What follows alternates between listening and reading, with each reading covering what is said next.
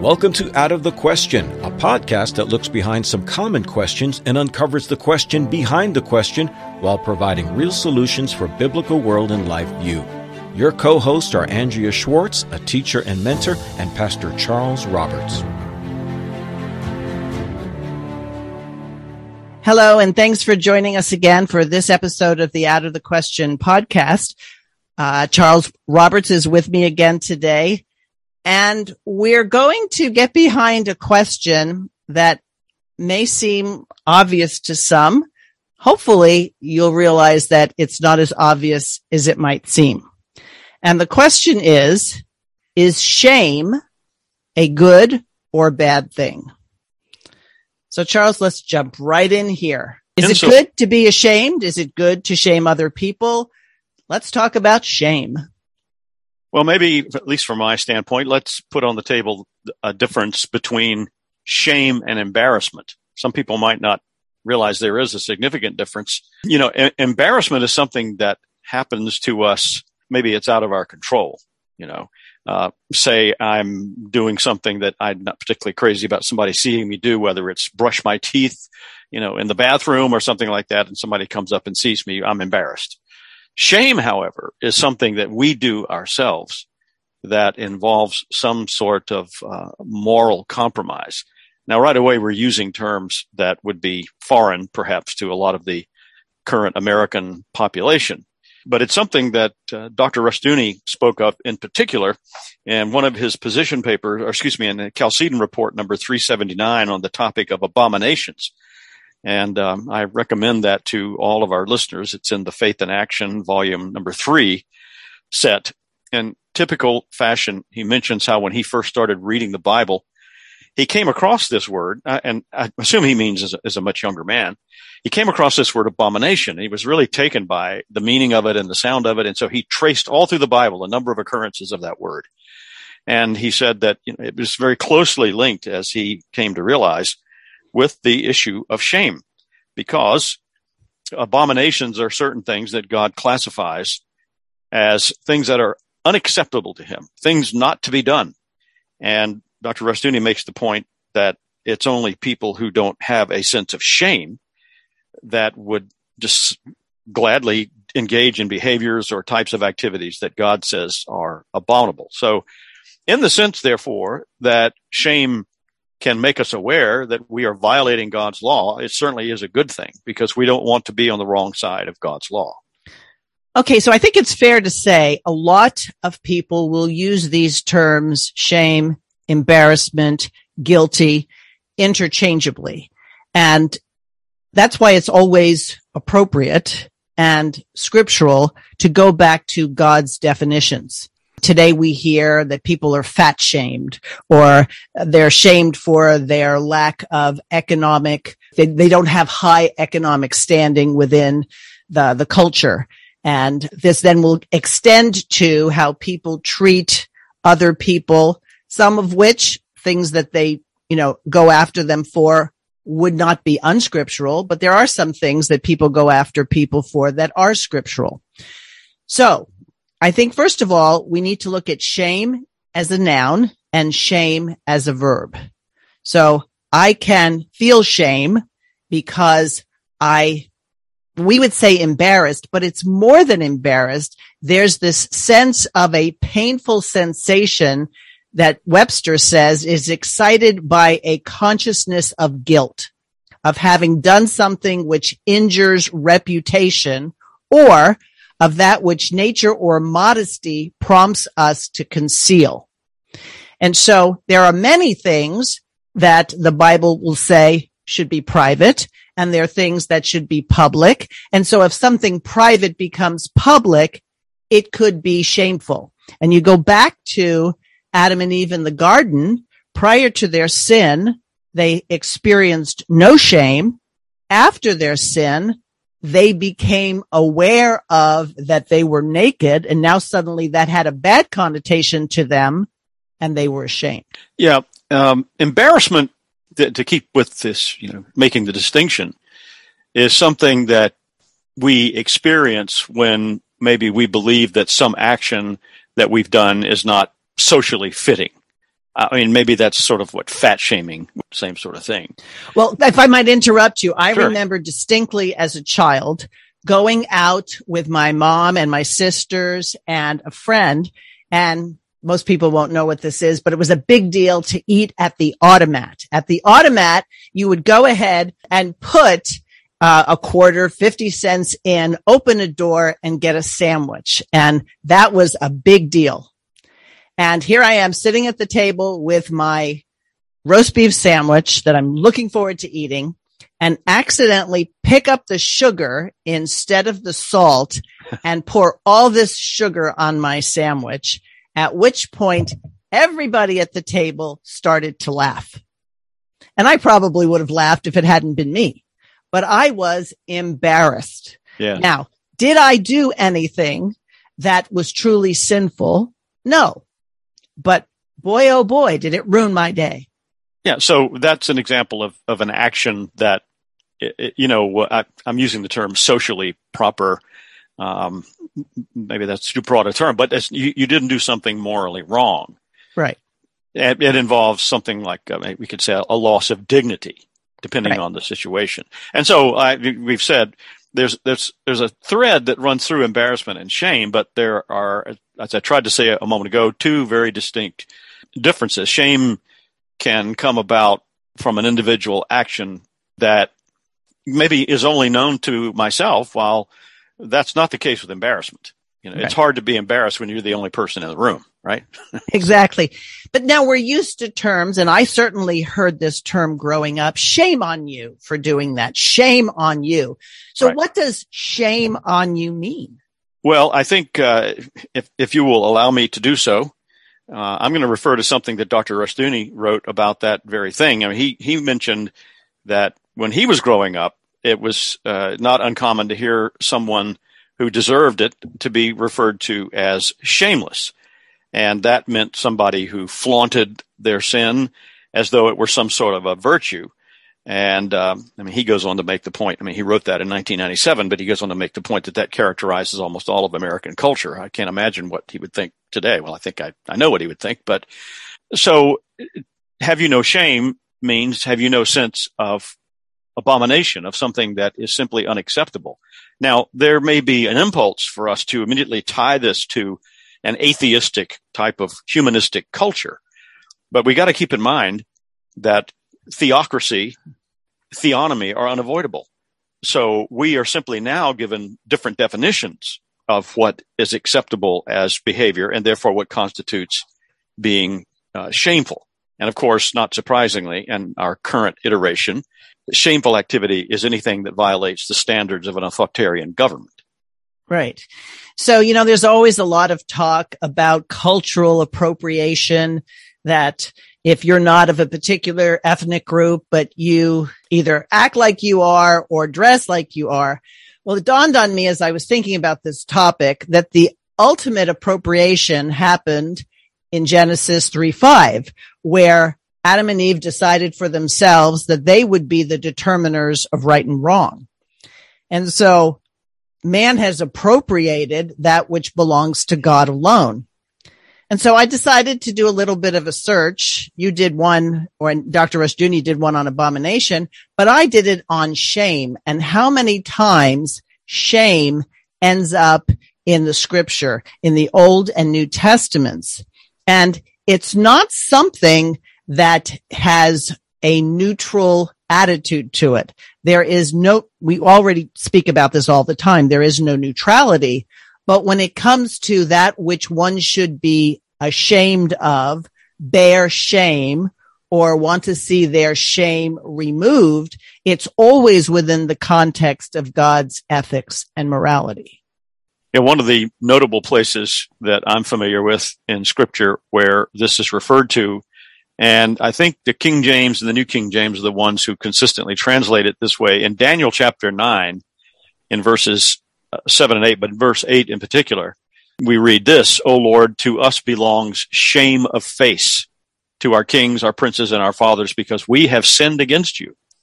So there's a direct connection between this sense of, well, to use the word shame or failure or moral culpability because of sinning against God. And then in the New Testament, Paul writing to the church at Corinth in Second Corinthians four, he refers to this as, but we have renounced the hidden things of shame, not walking in craftiness nor handling the word of God deceitfully. So there, there's an interesting connection there. We talked about, you know, this is, can you be embarrassed when you're by yourself? Uh, but you, if you have a conscience that's informed by God's law, you certainly can and should feel shame if you're doing something that is contrary to that law. And uh, you may try to hide it, you know, but the shame is still there. And that's been part of the uh, um, the fundamental dis-ease, intentionally dividing that word into two distinct syllables, of our human condition. You know, we suppress the truth of God in unrighteousness. We have this inner shame that there's something not quite right in our constitutions, uh, in our relationship to our Creator, whether we explain that in a biblical way or, or in a pre-biblical way. It's there nonetheless, and that accounts for much of the mental and social illness that exists in any um, non-Christian culture. Exactly. And if you think about Romans chapter one, that there are those who suppress the truth in unrighteousness, when that doesn't go challenged, when all the things that Romans one talks about become societal norms, and the quote-unquote Christian thing to do is to not be nasty, to not be judgmental, then in God's eyes, we are acting shamefully. And it's so funny because shameful and shameless, neither one of them have particularly good connotations in, in the sense that either you should have shame, but now you're so far gone that you don't even feel ashamed for this anymore, or that you're full of shame. And you should be full of shame because what you're doing is shameful. And so I'm thinking of Psalm thirty-one seventeen. O Lord, let me not be put to shame, for I call upon you. Let the wicked be put to shame. Let them go silently to Sheol. So in other words, we are seeing that we identify with God's definitions of shame rather than humanistic societal definitions. And I think this enters into so many different areas that, that we become conscious that if we say certain things, instead of wondering if they're scriptural, we get concerned, are they politically correct? Yeah, and in keeping with that same thought, Paul, in his letter to the church at Thessalonica, in Second Thessalonians chapter three, he's referring to people who do not follow his directives and his guidance, which, you know, of course, is the, the guidance and teaching of the Holy Spirit. And in chapter three, verse fourteen, he tells the Christians there, if anyone does not obey our word in this epistle, note that person and do not keep company with him, that he may be not embarrassed, but ashamed. So there's another example of where, I mean, and, and within the larger context of that chapter and that book, that's not meant to make him feel ashamed just to make him feel bad because he's done something wrong. It's a part of the recovery process. You know, the whole premise of being able to operate in a civilized way in a moral society is that people do have this sense of something being wrong. If they don't have that sense, then you have nothing but moral anarchy, which, of course, is sort of where we are now, except for the the, the state-approved, you know, versions of what is moral or immoral. But if you can't appeal to someone's sense of shame that they've done something wrong, then the whole process of discipline, of restoration, all of that completely breaks down. Because the goal of teaching, the goal of rebuking has to do with having somebody come to terms with their sin. So if you never confront somebody about their sin, where the Word of God clearly says that if, especially if this is another believer or someone who has professed belief, then in essence, by not confronting them with their sin, you are being ashamed of the gospel. You're saying, if I say this to the person, if I quote the scripture, then somehow or other, I'm wrong. And so I've got to find another way. I think that's a great example of being ashamed of the gospel. One of the things that I remember most of my seminary days when I lived in Philadelphia, one of the professors I had for church history, he told a story. He he had been a pastor and raised in a Christian home, a Reformed home, and he told a story about a church where he was involved many, many years ago. had to bring discipline against a member who happened to be a woman.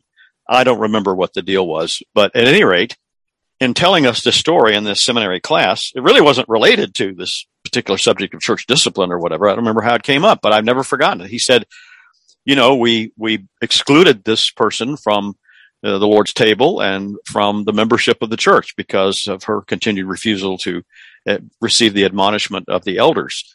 But then he said, you know, you, you don't like to do that, but he said the Lord used it to make her feel ashamed so that she actually came back to the church, went before the, the session, the board of elders, and said, I thank you that you cared enough, you know, to exhort me in this way, because now I fully understand and appreciate that I was wrong. To quote a, um, a book title of a book we've both read, that shame is a grace, that there is a grace attached to shame that says, if you didn't feel it, you wouldn't know something was wrong. Just the same way, if you touch a hot object, there's this response that says, ouch, and you pull your hand back. However, without that, and there are people who don't have those sensations, they can really hurt themselves. So shame, biblically identified, as long as it's in keeping with God's ethics and morality according to his law word, is a grace. It's a grace like there are other things that we experience. The sacraments are a grace. Being able to worship together and be in fellowship with other people, that's a grace. We sometimes want to get away from those things that are hard to do. And it is hard to do. For example, if you're a parent and now your adult children are living and acting in a way that's contrary to what you taught them, contrary to the word of God, there's always this lot of pressure that says, well, okay, we should still have fellowship meals. We should still do this or that. But should you? Should you be in communion with someone just because they share your D N A who's out of communion with God? Uh, not according to God's law. Uh, I mean, the, the goal would be for that to change. But of course, that's completely in the Lord's hands and in the uh, moral will of the person who is, you know, denying that there's any need for shame. You know, part of the problem, and again, Doctor Rushdoony, I think, speaks very powerfully to this in the essay he wrote on the subject of abominations, that in our time, you know, the ideas of guilt and shame are, have been, and are in the process of being replaced by other virtues that are often approved by the state or some other non-biblical entity. And he mentioned uh, self-esteem. You know, that's the, that's the high-prized virtue of our time. And so he pointed out that, that that goes hand in hand with the idea of, look, I'm not really responsible for anything that I do. And at the bottom of that, it, it's so amazing how all of this goes back to the basic theology of biblical law. At the bottom of that idea is that human nature is basically good. We have a natural goodness within ourselves. And so it, uh, from that, we can just say that when a person does wrong, well, guess what? I'm naturally good, so it must have been something outside of me that created this problem. I'm certainly not to blame. So you can see how the, the biblical concept of shame, on which, well, I'm going to go a step beyond that in a moment and say it's not, it's, it, it's the thing that's so closely linked to shame, which is sin. That was the foundation of the greatest civilization the world has ever known, Christian civilization. But without that, you wind up with something like the paganism of ancient Rome and ancient Greece. And it's interesting, uh, you, the, the book title you referred to, I first was aware of that uh, in an essay from a website that was referring to a book that had been written some years earlier on this very topic called From Shame to Sin. And I'm going to say more about that in just a moment, but I think just to hammer this point that if your starting point is the basic goodness of man as opposed to the uh, morally compromised will and nature of man apart from the Uh, grace of God that changes that, then if if that's left unchecked, you have a society that looks very much like the one that we have now. Right.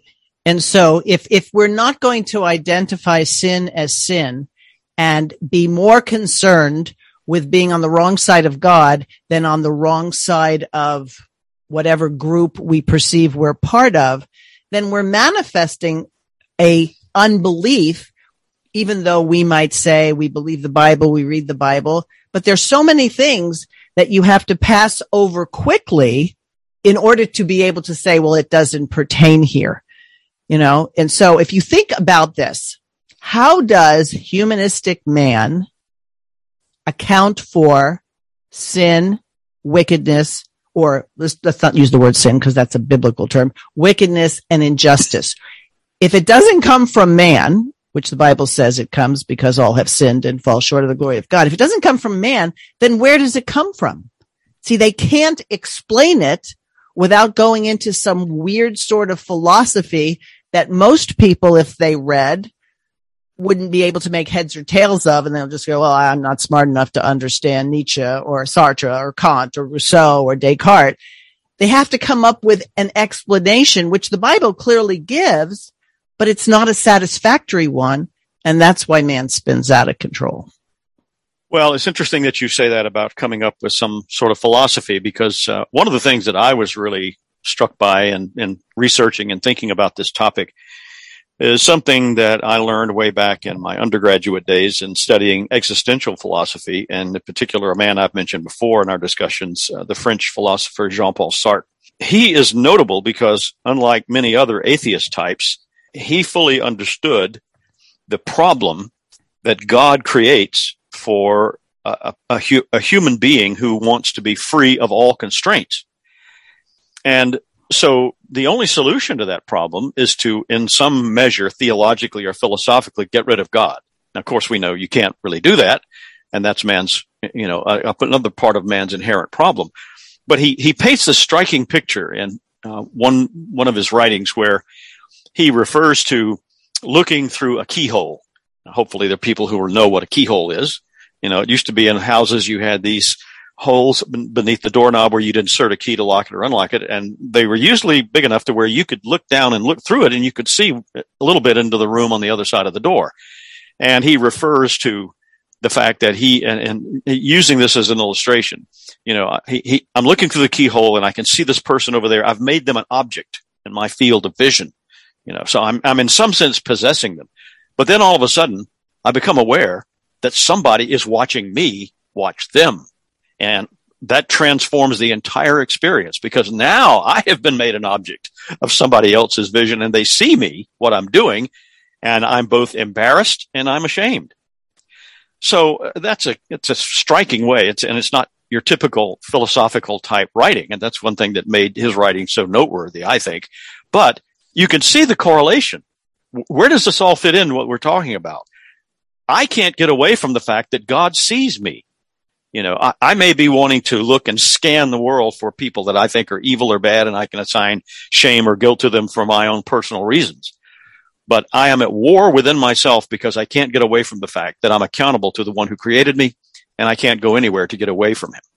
Exactly. So I think we need to be careful um, how we use terms. Um, I know there's one culture where, and I had to learn this because there were people who lived in the U S from this culture, and for everything from I had a bad day, they would say, oh, shame. Or I would say, I, I can't find my dog, shame. You know, something like that. So it was always like, like, wait, do you mean I should be ashamed? And their response was, no, no, no, we're lamenting with you. We're saying, oh, that's terrible. That is a shame. Hmm. And after a while, I I sort of got what they were talking about, but it was so convoluted to me that it was hard to identify. Are they for what I'm saying or against what I'm saying? Because I was grounded in this idea of shame being a bad thing, and that it's something that even if no one else knows about it, as a matter of fact, that's a great way to identify it, because when people have shame over something, they usually don't share it. So when the child steals the cookie from the cookie jar, he doesn't go announce, hey, look what I just did. He hides it because there's this identification that he shouldn't have done it. Even though he still does it, he knows that revealing it will produce something he doesn't want. Back in twenty thirteen, um, a university professor from University of Oklahoma published a book that examined this. I referred to this a few moments ago, called From Shame to Sin. And he makes a very compelling argument. Now, this man's not a Christian, but he recognizes in this book the tremendous impact that Christian biblical morality had on the pagan world of the days of Paul and the apostles, which proliferated those teachings throughout the Greek-speaking world and the Roman Empire. See, those people and these pagan cultures, they had a sense of shame, but the, the situation was the things that they thought were shameful in their culture were very, very different in some measure between from that between that and what the, the Holy Scripture teaches. I'll give you an example that he cites in this particular book. So a man of some means, not necessarily a wealthy man, but say a man in, in Roman society who was not a slave, you know, uh, he might be considered someone being shameful if he continues to act in a way that is not considered manly. And if he, uh, say, cheats on his wife. Now, you might think, well, that seems like a remarkably moral thing to be shamed. And, and the same for a wife if she committed adultery. But what you have to understand is in that culture, it was considered quite normal and expected that a man would pursue sexual affiliations with his slaves, uh, whether they be boys or girls, with prostitutes. Prostitution was just massive across the Roman Empire, as was what we today would think of as child trafficking. It was an accepted part of their culture. So uh, a man in that culture had all kinds of outlets to pursue uh, his sexual um, preferences or whatever, however we may phrase it. Uh, but as long as he did that, it was not considered shameful. But if he did something, you know, beyond that, then so you can see how Christian moral teaching c- coming into this situation where Paul in particular is exhorting these people, this is not just simply shameful what you're doing, it is sinful. And that was not some, something that was very familiar to them. And the man who wrote this book talked about the fact that that was like an astounding change that completely, eventually over time, remade all of Western society that had been largely locked into a Roman pagan understanding of these things. And the review I read of this book on a Reformed blog site pointed out the fact that our culture is abandoning this very thing at a rapid pace. And it's leading us right back to where they were in the days of Rome. Exactly. And if you think of, let's just take it from a woman's point of view in Scripture. In the book of Genesis, and then subsequent to that, even into the book of um, Judges and Samuel, if a woman, that there is no fruit of her womb, that she doesn't get pregnant, these women were depressed, and they also bore a sense of shame in the sense that they weren't doing what they were designed to do. And in many cases, we see God had them wait, and then after a period of time, they're blessed with children, and they rejoice on that. In other words, they, they express that the shame has been lifted from them. Well, think about the current debate that is even happening in our country today about the possibility of Roe v. Wade being overturned and merely sent back to the states, not codified that murder is wrong, just merely sent back to the states. You now have people demonstrating and giving sound bites that, from a biblical point of view, are demonstrating shame in a way they never would have done it thirty years ago when they were trying to push their agenda. Now you hear people say things like, abortion saves lives. Now you hear people say abortion is a decision between a doctor, a mother, and her child, or thank God for abortion. You see, the shame is gone with these people, and it doesn't bear well for a society where they're not even hiding it anymore. And juxtapositioned with that, there is a wave of infertility in Western culture, along with people limiting the size of their families. So what used to be something that there would be a righteous pride over, you know, a quiver full of children, now is reversed, and people are fighting. Even in our Senate, it was only a forty-nine to fifty-one vote that prevented the quote-unquote codifying of preborn murder. And I would invite our listeners to uh, join with us in asking ourselves, how did we get to this point? Uh, most of us of a certain age can remember when these things would have been considered just unbelievably impossible. And yet here we are. I mean, there, there are a number of targets that we can point to that might be the source of this, but it's probably a collection of various and sundry things. As uh, I don't know if it was Doctor Rushdoony or Gary North used the phrase, you know, we, we've been tithing our children to the state by putting them in government schools. And even though some of us may remember a time when you had the Lord's Prayer said over the P A system in the government schools in the beginning of every uh, class day, nevertheless, the seeds were there for all of that to be completely thrown aside. And the, the having a Lord's Prayer or even a scripture reading in a government school doesn't change anything if the teaching is all done from the standpoint of the centrality of man and his will and his uh, presumed autonomy. So how did we get here? Well, that's part of it. Uh, but all of the, everything that flows forth from that to where our culture is bathed in a non-biblical perspective. And gradually, when you chip away at the foundation to where there's no one left in the culture, in the neighborhood, in the community who has that, uh, that connection to the continued moral capital of the past, then something will replace it inevitably. And we've come to that point now where we're sort of living out in real time, Brave New World. But the good news, and I think there is good news attached to this, is the contrast is becoming evident in a way it wasn't thirty years ago. Right. And so when you see demonstrations outside churches and when you see people gathering around um justices' homes because they might say something that they don't like. Meanwhile, if anybody objected to previous rulings with things they don't like, there would be this, you know, well, you don't respect the rule of law. The point being is, and I think the scripture says it really well, unless the Lord builds the house, they labor in vain who build it. And along with that, if the foundations are destroyed, what can the righteous do? Well, we can't go back and rewrite history, but we can live faithfully now. And we can set boundaries and draw lines according to the way the Word of God does, even if it means children won't talk to us, family members won't invite us to weddings or family reunions, even to the point where we might not be able to continue to work in the environments we've worked in. The point is, whose side are you on? Who is on the Lord's side?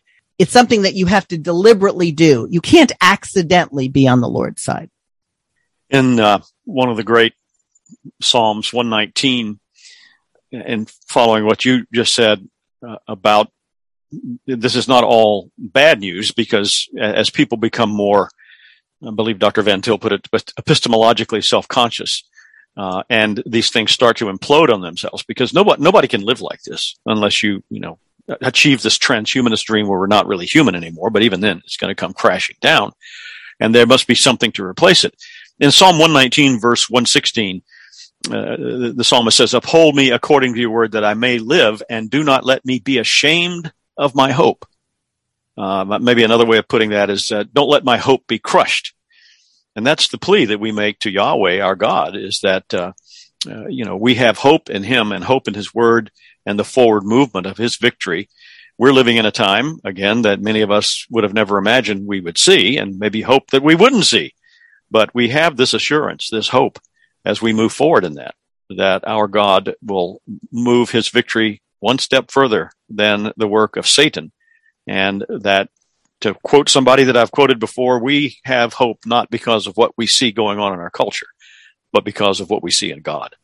And this makes the earliest education of children, I would say from, I don't know if you can actually say you can educate children from prior to birth while they're in the womb. I, I'm not exactly sure I could, you know, back that up with anything, but certainly at the point at which you're holding this child, this child has to know that he or she is a creature and that there is a God.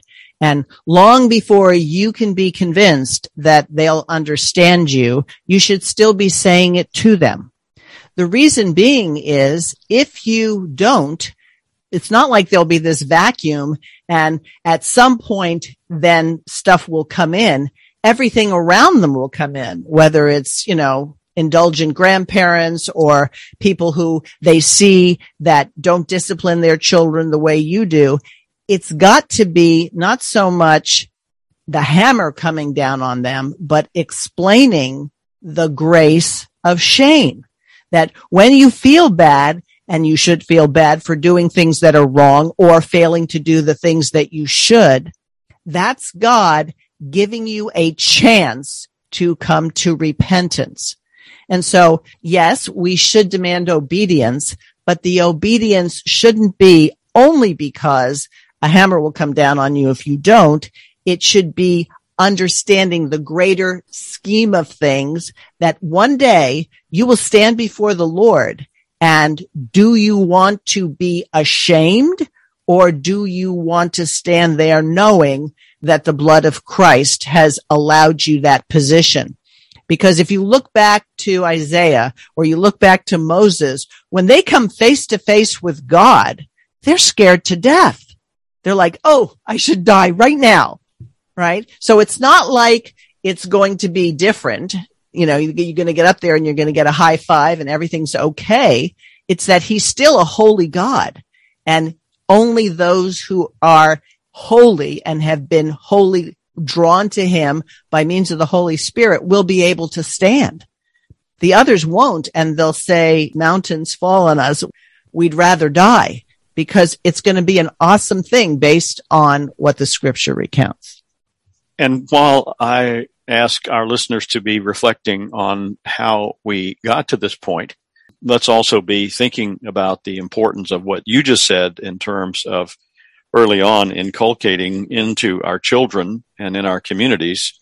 And I'll even call this a counterculture activity, especially in light of where we are now, that we think deeply about the importance of doing that very thing, and that it is uh, it is an act of courage and an act of hope in a time such as ours. And also be thinking about, well, what are the areas that God considers our actions to be shameful if we violate his law? And, you know, the book that you referenced earlier and the one that I referenced focused primarily on the area of sexual activity. And of course, that's a big one. You know, I mean, that's uh, something almost from the very beginning uh, of the creation and the early stages of human history. This becomes a focus of God saying, this is right, this is wrong, and if you do the wrong thing, you need to be ashamed, because it will eventually lead you down the path of death and destruction. I, I think that this becomes even more stark in the contrast between the way Christians who aspire to live according to God's standards. It just shows us that our understanding of those things can be corrupted if we're not on our guard by assumptions that are given to us in our culture that are contrary to what scripture teaches us, especially in this area of sexuality. I mean, this becomes something very, very important in our time, where th- the whole concept of what it means to be male or female, uh, sexual confusion, all of these things are a direct result of moving outside of the areas where God says, this is right, this is wrong, and having absolutely no sense of what God says is an abomination. Right. And I think it's time for people to take a cold, hard look and not Uh, fail to go to those portions in the scripture, whether it's under the old or new covenant, where shame is prominent. For example, First John, this is for all those New Testament Christians only. And now little children, abide in him, so that when he appears, we may have confidence and not shrink from him in shame. So it's a daily thing. It's a constant thing. And for those people who sort of pride themselves in their antinomianism, that we're not under God's law anymore, well, of course, let's beg the question, you're under somebody's law. So whose law are you under if it's not God's law? But when it comes right down to it, rather than saying, is there something I'm doing that violates God's law? I really want to find that out, because I don't want to be ashamed at his coming. There are those who say everything I do is great, because doesn't the Bible say there's no condemnation to those who are in Christ Jesus? Well, what does it mean to be in Christ Jesus? Well, it means that we have been, by God's supernatural power, placed in a covenant relationship with him, to where we realize that we have been moved from a place of being under his wrath and curse due to us for our sins to a position of being uh, blessed by his mercy and his grace. This is something that by God's design, we are given the desire to pursue. And God may use various and different means, involve, including shame, uh, to bring us to the point where we cry out for that mercy and that need for redemption, and a recognition that Again, something is fundamentally wrong with my life, with the way I think, with the way I live, and I want to get to the bottom of that. And the, that very way of thinking and that very action is itself potentially at least motivated by God to drive a person to understanding what he says is something that can lead you to a life of not being ashamed, but a life of hope. Exactly. So it's not that to be in Christ and not under the condemnation means that everything you do is wonderful and you never do anything wrong, but your conscience will be pricked. The Holy Spirit will be making sure your life is uncomfortable when you do things that are contrary to God's word. And part of that, as the book of Hebrews talks about, it means that we're children and not bastards. In other words, somebody cares for us. Our Father cares for us enough that when we go astray, life won't go rosy for us. Because if you don't care about someone, then you don't care what they do. But those in Christ, God cares. Well, I'd like to wrap up my side of this, if I may, with uh, one last word from Doctor Rushdoony from the article I referred to earlier.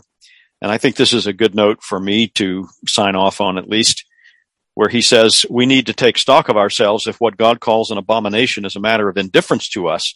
Something is seriously wrong with us, not with God nor the Bible. Are we making of ourselves an abomination in God's sight? We should regard every instance of the use of this word in Scripture as a warning from God. And I would just extrapolate from that. He was referring to the word abomination, the word shame. You know, what are what are we understanding from this? It is meant by God to uh, correct and get the attention of someone who is in covenant with him and who walks according to the word. And like you just said, it pricks the conscience. It's a gift from the Lord. It's a a, a grace, as you, as you just said, and as that other book title says. Exactly. So the essay that Charles is referencing comes in the three-volume set, Faith in Action, which is a compilation of Doctor Rushdoony's Chalcedon Report essays over the years that since Chalcedon, you know, he started up until the time um, of his death. And I think what's important is rather than saying, well, I'm so far behind this right now, there's no way I could ever catch up. That is not true. Repentance and restitution and changing your mind and changing the direction of your life reaps immediate rewards. It won't get rid of all the consequences that you've been busy, you know, accumulating because of sin in your life. But I would say, and I would encourage people, especially those who are in a position to teach others, whether it's other adult friends, Sunday school, or children in a, you know, homeschooling or just raising your children in general, is that we have to have a very high regard for God's word. And when we come across a passage and we know that passage is saying something that's very contrary to how we're living, don't just go, well, that doesn't apply anymore, or I sure hope it doesn't apply anymore, or I've never heard a sermon about that, so it must not apply anymore. That there would be a real and truly fearful reaction to offending God. And as a result of that, the psalmist says that, um, or is it in Proverbs? I can't remember. I think it's in Proverbs that the fear of the Lord brings about wisdom. So we must remember that we're not God. And just because we'll blink or wink at sin doesn't mean that God does. So much so that the second person of the Trinity came and died a very painful death, a very humiliating death, a very shameful death, but did so because restoration between God and his elect is so important. All right. Well, thank you, Charles. Good to have you back after a couple of weeks. Thank you, Andrea. Listeners, you can always contact us, and we appreciate when you do, at out of the question podcast at gmail dot com. And we'll talk to you next time. Thanks for listening to Out of the Question. For more information on this and other topics, please visit chalcedon dot e d u.